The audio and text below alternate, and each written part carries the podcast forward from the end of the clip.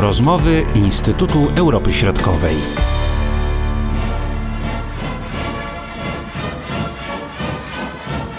Przed mikrofonami Marcin Superczyński. Witam Państwa. Dzień Zwycięstwa obchodzony w Rosji 9 maja jednoczy mieszkańców tego państwa bez względu na ich stosunek do obecnych władz.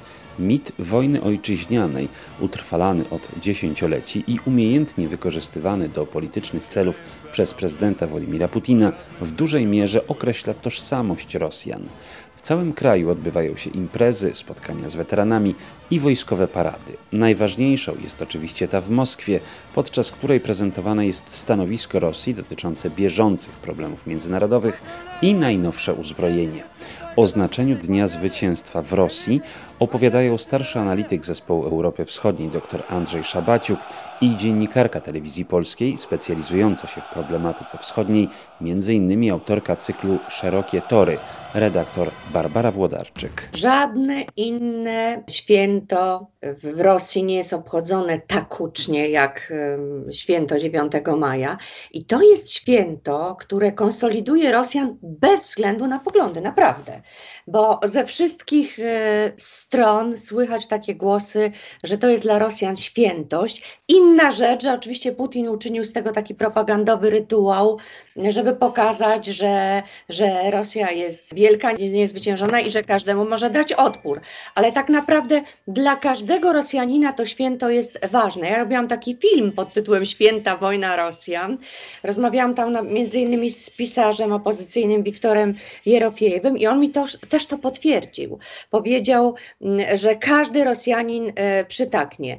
Także tutaj ja nie mam żadnych wątpliwości. Ja miałam okazję z bliska obserwować przez 5 lat, jak byłam korespondentką stałą w Moskwie wiadomości, obserwowałam, jak wygląda przebieg tego święta i naprawdę widziałam, jak młodzi ludzie, zresztą ludzie w każdym wieku, spontanicznie wręczali kwiaty weteranom, których jest już coraz mniej. To też taka prawda, że wielu tych weteranów nawet w czasie wojny było tylko małymi dziećmi i bardziej niż z własnego życiorysu i z własnych doświadczeń zna to z opowieści. Dzisiaj trudno już rozeznać się tak naprawdę, kto jest weteranem, a kto nie.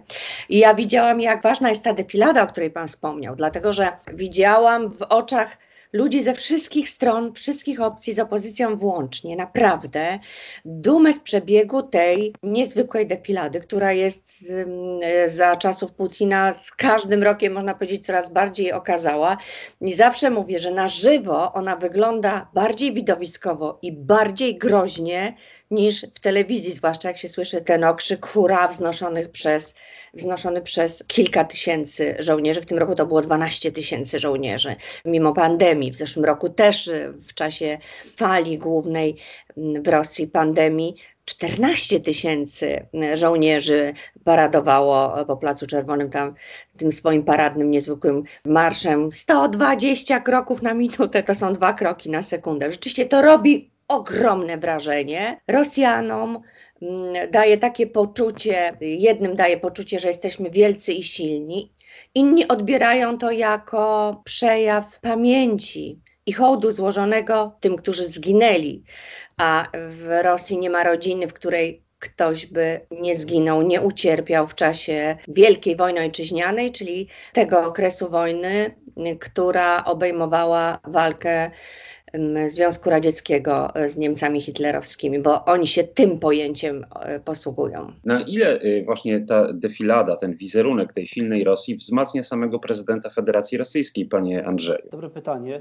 Prawda jest taka, że ja myślę, że tutaj bardziej chodzi o pewną symbolikę pokazywania takiej ciągłości historycznej, bo pamiętajmy, że ta pierwsza wojna ojczyźniana to była właśnie wojna z 1612 roku, rzekomo jednocząca Rosjan przeciwko Polakom i tym pierwszym, można powiedzieć, temu pierwszemu najazdowi na Moskwę. Potem ta druga wojna ojczyźniana to jest Napoleon i też odparcie Napoleona i przepędzenie Francuzów i tych wojsk, które towarzyszyły Napoleonowi z Rosji. Potem pierwsza wojna światowa też była wojna ojczyźniana, czyli Władimir Putin jak gdyby próbuje łączyć tą symbolikę trochę carską z symboliką sowiecką, ale przede wszystkim pokazuje, że to Rosja, ona była główną siłą, która pokonała, uratowała po raz kolejny Europę przed tym złem, które opanowało Europę, jak wcześniej przed Napoleonem, który przecież był przez cerkiew prawosławną określany jako antychryst. To on był nawet ekskomunikowany przez cerkiew prawosławną rosyjską.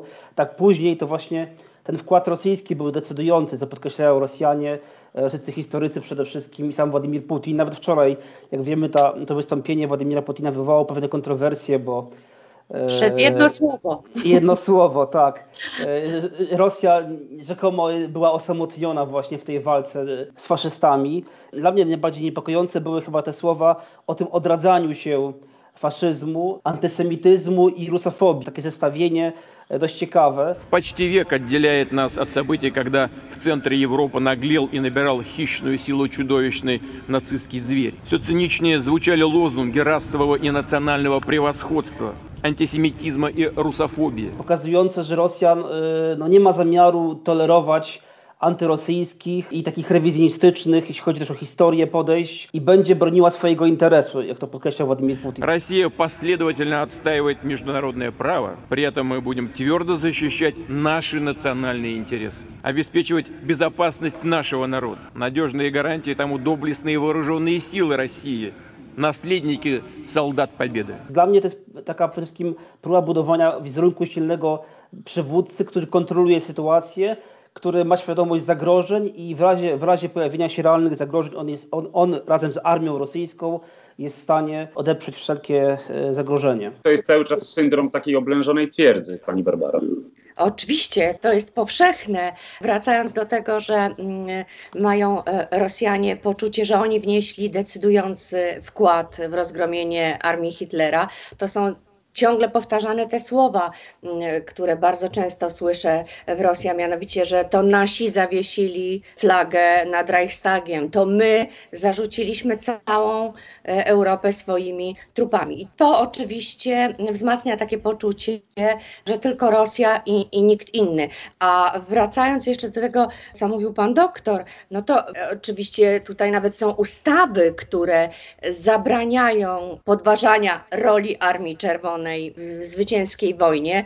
Teraz trwają prace nad ustawami, które zakazują zrównywania Stalina z Hitlerem. To są oczywiście bardzo poważne sprawy.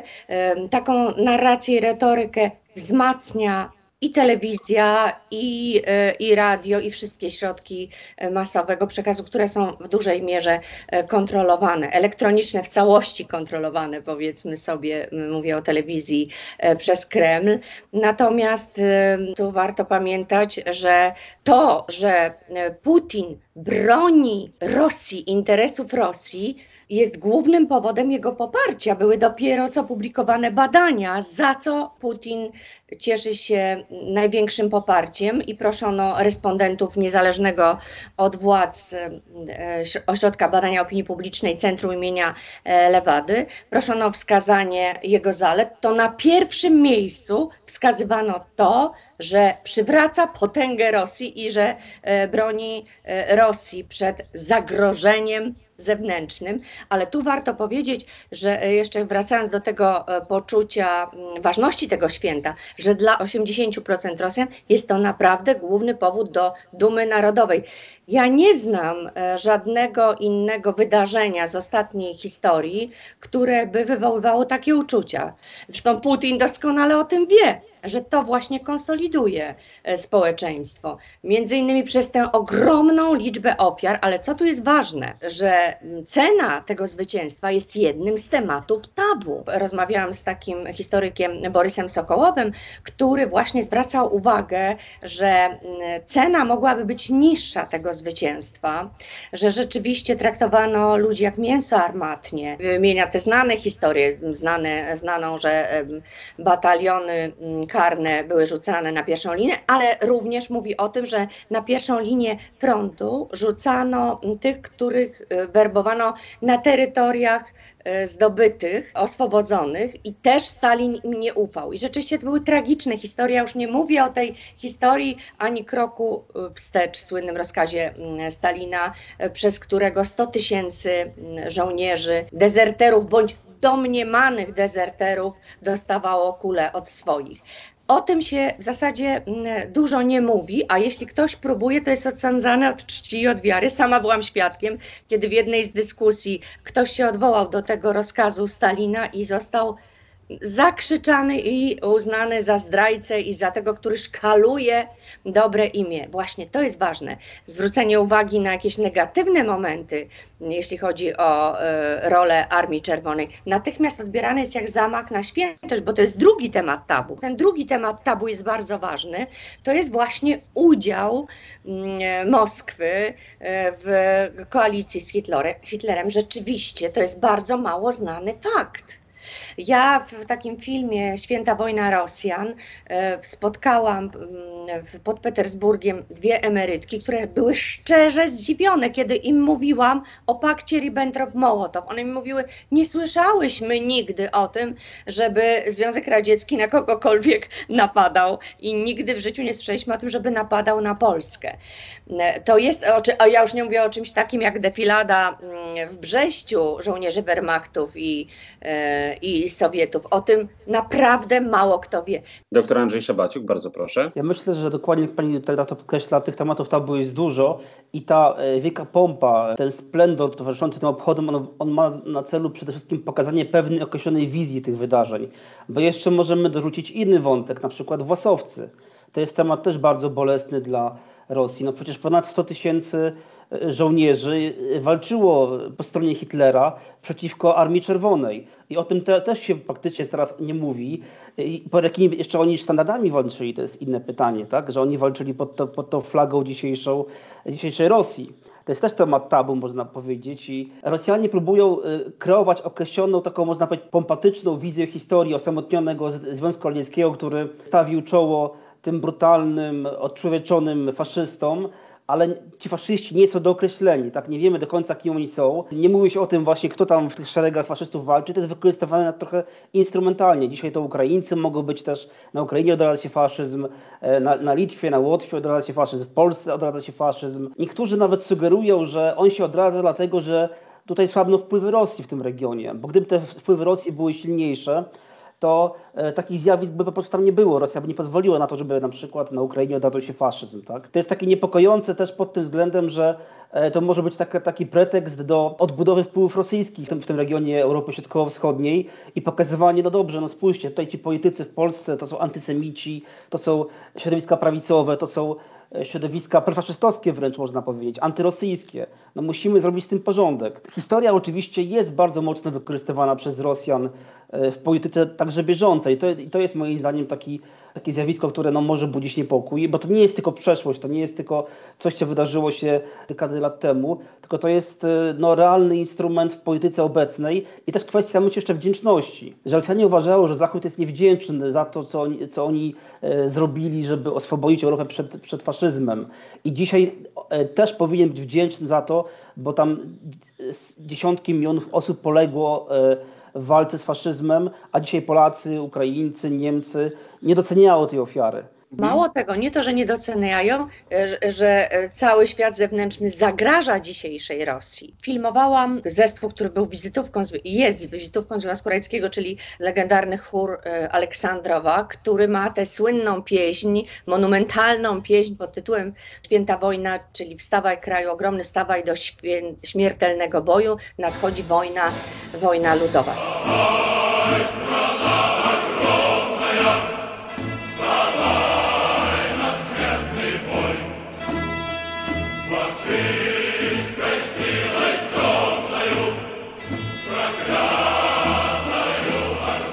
Słowa są dramatyczne, pieśń jest bardzo mocna, rzeczywiście przechodzą ciarki, kiedy się jej słucha i jak usłyszałam tę pieśń na wiecach antykijowskich w Moskwie i w Sewastopolu śpiewano ją też tuż po aneksji Krymu, to rzeczywiście przechodziły ciarki. Ja pytałam się wielu Rosjan, czy ta pieśń jest ich zdaniem do dzisiaj aktualna i oni odpowiadali tak. Jest aktualna, dlatego że Rosja musi być czujna, bo Zachód zagraża Rosji, bo nie może pogodzić się z jej wielkością.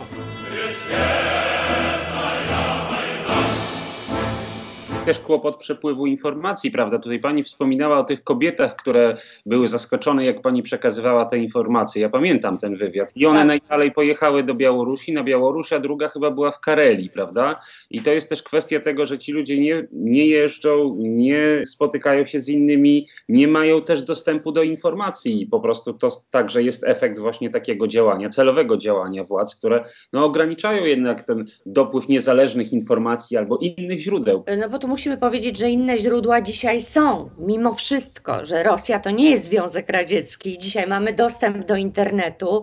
Inna rzecz, czy dają wiarę temu, czy to pokolenie daje wiarę temu, co słyszy na przykład w niezależnych źródłach, pomijając fakt, czy w ogóle korzysta z tego.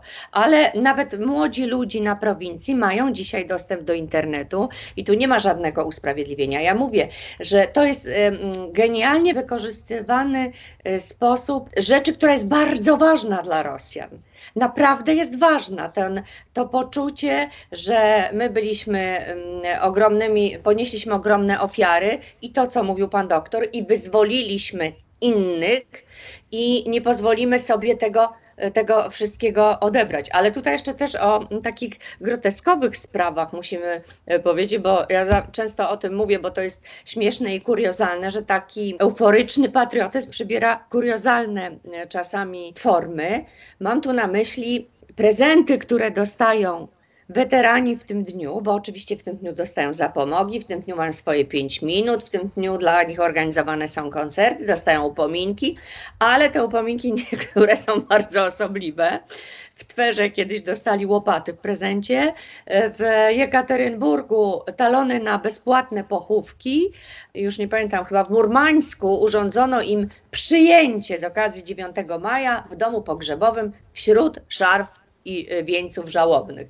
No to też jest taki kuriozalny przejaw tej euforii patriotycznej, ale mnie najbardziej w tym wszystkim niepokoi, mogę powiedzieć, taka militaryzacja i wciąganie do tego dzieci. Dlatego, że w 2019 roku był taki słynny w jednym z miast przemarsz przedszkolaków ubranych w mundury Armii Czerwonej, z pistoletami i karabinami plastikowymi.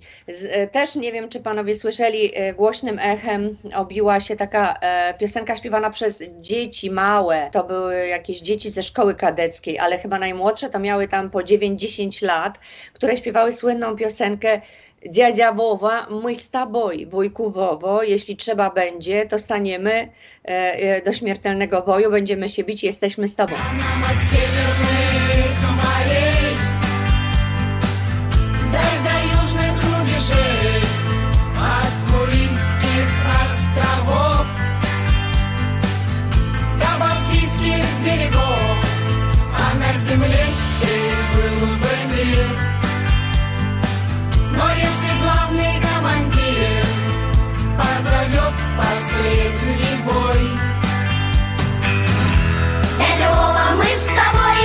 To jest przerażające. Taka militaryzacja tego święta i wciąganie w to wszystko dzieci. A jeśli chodzi o młodych ludzi, w ogóle to oni tak bezkrytycznie podchodzą do tego święta i do tych informacji, no bo przecież zmienia się odbiorca, prawda? Zmienia się świat, młodzi ludzie są wychowani w zupełnie innej przestrzeni, szczególnie ci w miastach. I czy ten przekaz, który trafia z tego mainstreamu informacyjnego, czy on tak samo trafia do tych młodych ludzi, czy oni jednak bardziej sceptycznie podchodzą właśnie do takiego oficjalnego przekazu dotyczącego tego święta? Wydaje mi się, że to jest też zróżnicowane w zależności od tego, z jaką młodzieżą mamy do czynienia, tak? Ale myślę, że w większych miastach i w takich ośrodkach bardziej kosmopolitycznych ten przepływ informacji jest bardziej pluralistyczny, a na prowincji, gdzie też zainteresowanie życiem politycznym jest trochę może mniejsze, są osoby, które wierzą tej propagandzie, które wierzą temu przekazowi. Problem jest taki, że jak tutaj zauważyła pani redaktor, ta euforia związana z Dniem Zwycięstwa obejmuje całe społeczeństwo, tak? I to się powtarza od wielu, wielu lat. I to jest też gdyby taki element życia każdego Rosjanina, tak? Te życzenia składane z okazji 9 maja, te parady, te uroczystości. No, to jest też takie chyba najważniejsze święto tak naprawdę w roku, poza może Nowym Rokiem. I tak naprawdę ludzie czekają na te święta majowe i na ten odpoczynek, na szaszłyki, na tą całą otoczkę tego wszystkiego. I to jest tak wkomponowane po prostu chyba w życie zwykłego Rosjanina. I często oni sami nie zastanawiają się nad tym, jakie tam hasła padają, jaki kontekst historyczny tego jest. To jest po prostu takie ich nie można powiedzieć, tak? Pani redaktor, proszę. Dopiero co widzieliśmy wpis Aleksieja Nawalnego, który zwracał uwagę na to, że Putin zawłaszczył sobie to święto. No ale umówmy się, no to musimy powiedzieć taką ważną rzecz, że liczba zwolenników Nawalnego no, nie jest porażająca, że nawet jeśli popiera go 30 parę procent, nie więcej, znaczy mówię o młodzieży, bo w skali całego kraju to jest mniej nawet niż 20%, ale jeśli mówimy, że 39 bodajże procent młodzieży popiera Nawalnego, to mimo to ma ogromny, nawet w tej populacji, elektorat negatywny.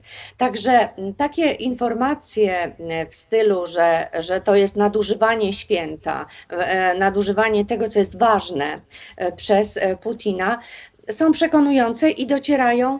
Tutaj śmiem zaryzykować, że do mniejszości. I to nie tylko chodzi w tym wypadku o media, ale również o przekaz rodzinny. Bo jeszcze raz wracam do tego stwierdzenia, że to święto od zawsze było ważne, że wojna jest ogromną traumą ze względu na liczbę ofiar, ilość przelanej krwi jest bardzo ważna. I jeszcze raz powtarzam, że właśnie Putin idealnie i świetnie to wykorzystuje dla swoich celów propagandowych, takiego wojowniczego patriotyzmu, który jest niebezpieczny, jest niebezpieczny. Proszę zwrócić uwagę, że na przykład wielu tych, którzy walczyli w Afganistanie, w Czeczenii, bo tu warto podkreślić, że od zakończenia II wojny światowej Rosja prowadzi niemal bez przerwy jakieś wojny, bierze udział w konfliktach zbrojnych, przecież Afganistan to jeszcze było przed upadkiem sowieckiego imperium, no ale potem mieliśmy i Czeczenię, mieliśmy Osetię Południową, mieliśmy Gruzję, Syrię. Możemy wymieniać mnóstwo tych konfliktów, ale co jest ważne, że weterani czeczeńskiej wojny, weterani afgańskiej wojny, oni są tymi, którzy jadą dzisiaj walczyć jako ochotnicy na Ukrainę. I nie widzą w tym nic złego, bo to jest to, na co pan doktor zwrócił uwagę, że łączy się ta wojna, wielka wojna ojczyźniana ze współczesnością. To jest dalszy ciąg tej wojny. Wojny z faszystami, z wojny tymi, którzy zagrażają Rosji. Jak w tym wszystkim odnajduje się cerkiew prawosławna? Tutaj też warto zwrócić uwagę, że w czasie II wojny światowej, tej wielkiej wojny ojczyźnianej, Stalin zdecydował się odtworzyć patriarchat. I też powstały te mity związane między innymi z ikoną Matki Boskiej Kazańskiej, która miała cudownie ocalić Moskwę przed atakiem niemieckim. Więc ta cerkiew, ona była włączona w tą mitologię Wielkiej Wojny Ojczyźnianej. Chociaż może nie jest tak widoczna w czasie samych obchodów tego święta, ale oczywiście dostojnicy cerkiewni uczestniczą w tych uroczystościach i cerkiew jak najbardziej oczywiście koncentruje się na pamięci tych osób, które poległy w czasie tych walk, ale w żaden sposób nie krytykuje. To można powiedzieć, że mało kto odważy się w Rosji krytykować czy pokazywać jakieś negatywne strony tych wydarzeń z okresu II wojny światowej w czasie Dnia Zwycięstwa, bo to jest, można powiedzieć, polityczne i społeczne samobójstwo, bo od razu narażamy się na atak i je tak obserwując, bo Facebook jest niesamowitym narzędziem, obserwując dyskusje, które czasami się pojawiają na stronach moich kolegów z Rosji. Jak się pojawia jakikolwiek komentarz o pakcie Ribbentrop-Mołotow czy tego typu faktach historycznych, od razu jest cały taki zmasowany atak na tą osobę, która odważyła się takie rzeczy podnosić w tym momencie, bo to jest święto zwycięstwa, to jest święto triumfu Armii Czerwonej nad faszyzmem. To jest też, można powiedzieć, triumfu Rosji nad Zachodem po części, tak? Tym Zachodem, który jest utożsamiany z czymś złym, bo zawsze to zło przychodziło z Zachodu. Czy to był Napoleon, czy to byli Polacy, Hitler i jego sojusznicy. Więc Rosja też pokazywana jest jako jedyne chyba państwo, które w stanie jest każdą taką nawałę odeprzeć i wyjść z niej zwycięsko. Takie rysunki poglądałem w czasie ataku, agresji rosyjskiej na Ukrainę, kiedy pokazywana była Rosja jako taki wielki niedźwiedź, który siedzi na fotelu taki rozparty i tam leżą takie symboliczne znaki agresji na Rosję. Rok 1612, 1812. I Rosja siedzi tak zaparta i obserwuje kolejny ewentualny atak. Czyli Rosja nie boi się nikogo, nie boi się ataku z Zachodu. Ona jest w stanie każdy atak odeprzeć.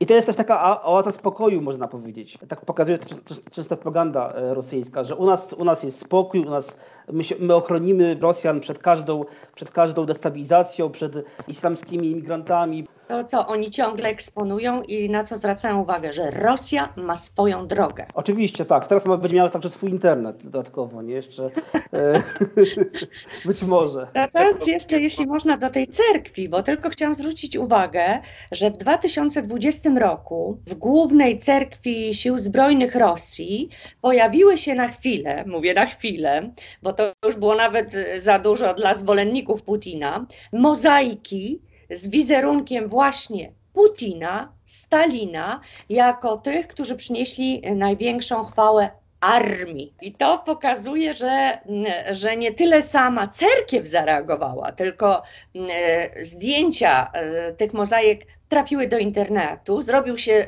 ogromny szum i Putin zabrał głos w tej sprawie i nakazał usunięcie tych mozaik. Ale niemniej cerkiew nie reagowała na to w pierwszej chwili. To nie z inicjatywy cerkwi zdejmowano te ikony. Ale to, co pan powiedział jeszcze w sprawie tego, że Putin broni przed wojną, tam bardzo często się słyszy, zwłaszcza na prowincji.